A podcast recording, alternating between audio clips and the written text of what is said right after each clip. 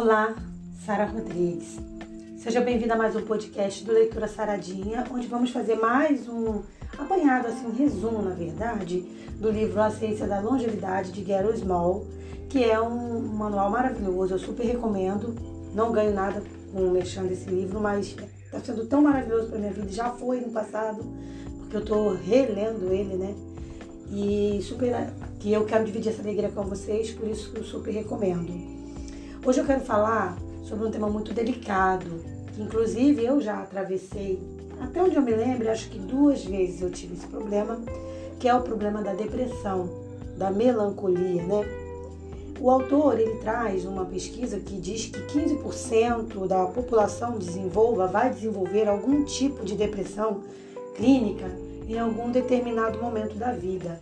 E isso é uma coisa que, tem, que a gente tem que ligar os alertas e tem que ter uma preocupação, né? Por quê? Porque se você não teve, você ainda pode vir a ter depressão. Eu tive dois casos de depressão e mais, mais para frente, daqui a pouquinho, eu vou contar para vocês. Mas antes, o que, que acontece com a depressão? A depressão ela não é uma coisa só de adolescente, ela não é uma coisa só de criança. A maioridade também pode ter depressão. Eu ainda não sou maioridade, tá? Tô um pouquinho longe ainda. Mas eu gosto de falar isso porque tem muita gente que está me acompanhando no meu trabalho que é maioridade, né? Então é importante a gente entender que a depressão ela não tem faixa etária, tá? Específica. Pode até acontecer mais de uma faixa etária, não tenho os dados aqui.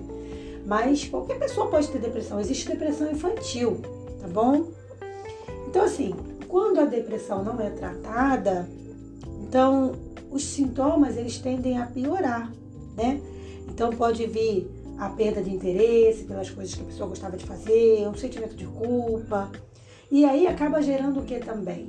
Sintomas físicos, que muita gente não liga à depressão, né?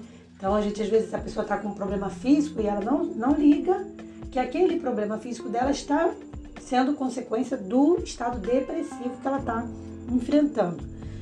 A gente viu aí é, um exemplo né, de, de, de, situações problemáticas, aquela enchente que teve em Niterói, em, perdão, Niterói não, Petrópolis. Em Niterói teve também há uns anos atrás, onde morreram agora há pouco, muitas pessoas morreram ali afogadas, é, a casa caiu em cima das pessoas. Então, assim, isso são situações da vida que a pessoa precisa estar. Tá, ter muito cuidado, precisa de acompanhamento médico, psicológico, porque isso afeta todo o emocional da pessoa. Você imagina como não está o estado de nervo dessas pessoas que moram naquela localidade. A gente de fora, a gente já ficou mexido, já ficou sofrido, mexe até com o nosso emocional. Imagina com quem vivenciou, né? Então tem que tomar muito cuidado, muito cuidado, né? É, assim, muitos, muitos sintomas depressivos, eles vêm de um agente desencadeador, tá? Então pode ser fator psicológico, biológico, tá? Que vão o quê? Se acumulando e uma hora explode, né? Tá?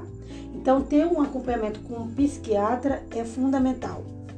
Outra coisa que o autor aborda também, que a depressão, ela, ela reduz a concentração, e isso acontece muito na maioridade, tá? Então, a pessoa começa a se perceber que ela começa a perceber, na verdade, que aquilo que ela fazia, aquilo que ela agilizava, ela agora está tendo mais dificuldade de memorizar, de fazer e, e ela vai ficando triste, depressiva por conta disso também, tá?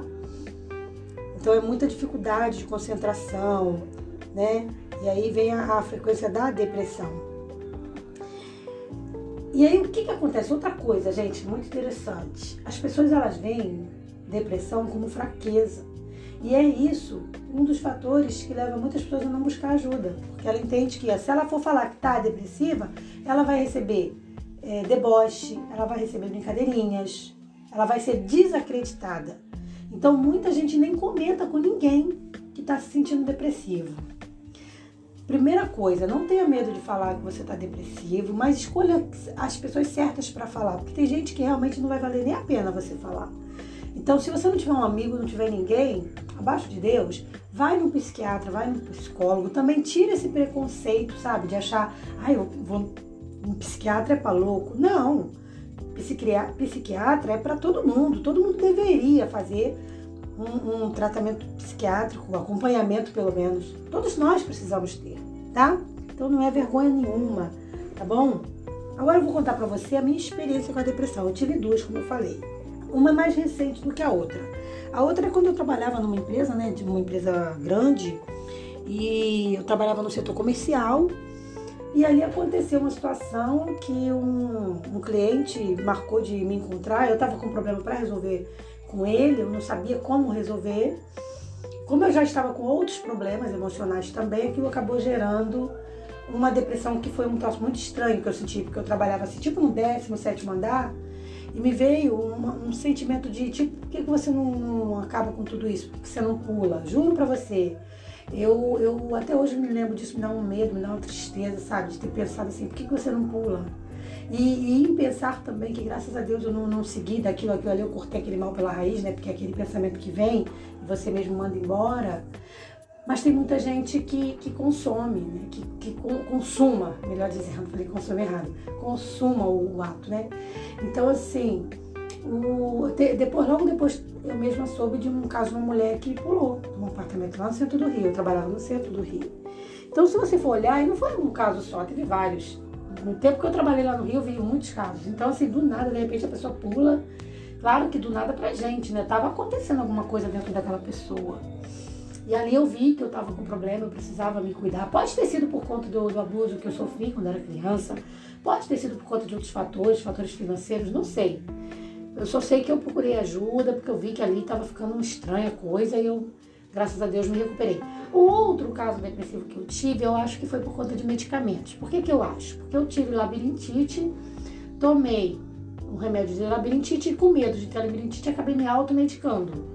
Então, comecei a tomar o remédio é, fora do normal. Por exemplo, vamos supor que o remédio fosse de 8 em 8 horas. Eu tomava vários. Então, eu fui entrando num estado depressivo. Depois eu fui ler na bula que, que o medicamento tinha risco de dar depressão e eu nem tinha me atentado a isso, mas estava errada de usar o medicamento de forma errada. O medicamento realmente tratava a labirintite, agora eu nem lembro o nome. Mas acabei entrando numa neura e quase enlouqueci. Mas também não teve nada assim de, ah, vou, vou me matar, nada disso, vou pular daqui dali, não. Foi só uma coisa de tristeza, sabe? Uma tristeza de alma, foi, foi se apoderando de mim, uma tristeza muito grande, um mal-estar muito grande.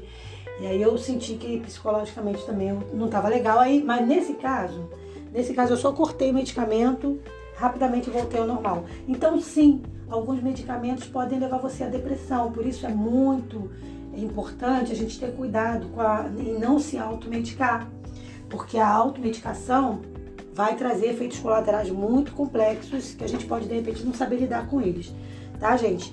Então, estar atento também à depressão, estar com cuidado em relação à depressão, evitar a depressão, tratar a depressão, isso também está ligado que a longevidade, a ter qualidade de vida, né, dentro desses oito passos que o autor traz para a gente ter uma mente alerta e um corpo jovem.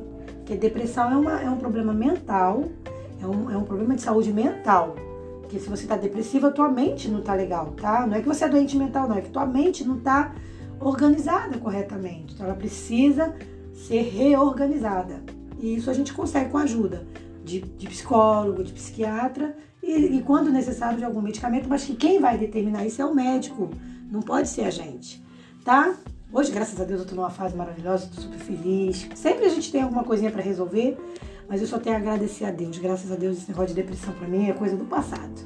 Então, cuidado aí, você que tem essa tendência, que tem se percebido muito triste com essas coisas de guerra, muita notícia triste também, ou com a sua vida financeira. Não importa. Entenda que Deus te ama, que Ele quer te ajudar e vai, se você permitir. Entenda que não é o fim, por mais que complexa, complexa seja a situação que você esteja atravessando agora, entrega o teu caminho ao Senhor, a palavra de Deus diz. Entrega o teu caminho ao Senhor, confia nele e o mais ele fará. Então vamos entregar e confiar a nossa vida na mão do nosso Mestre Jesus. Tá bom? Obrigada por você ter ficado até aqui comigo. Foi um prazer falar com você mais uma vez no Leitura Saradinha. Te convido a seguir o meu canal no, no YouTube, a se inscrever lá. Me dá uma força que eu tô precisando chegar a mil inscritos, gente. Por favor, indica meu canal aí, segue meu canal aí, se inscreve lá, tá? Quem sabe eu não possa ser remunerada pelo YouTube em breve. Me ajuda, por favor. Tô pedindo mesmo. Um forte abraço. Paz.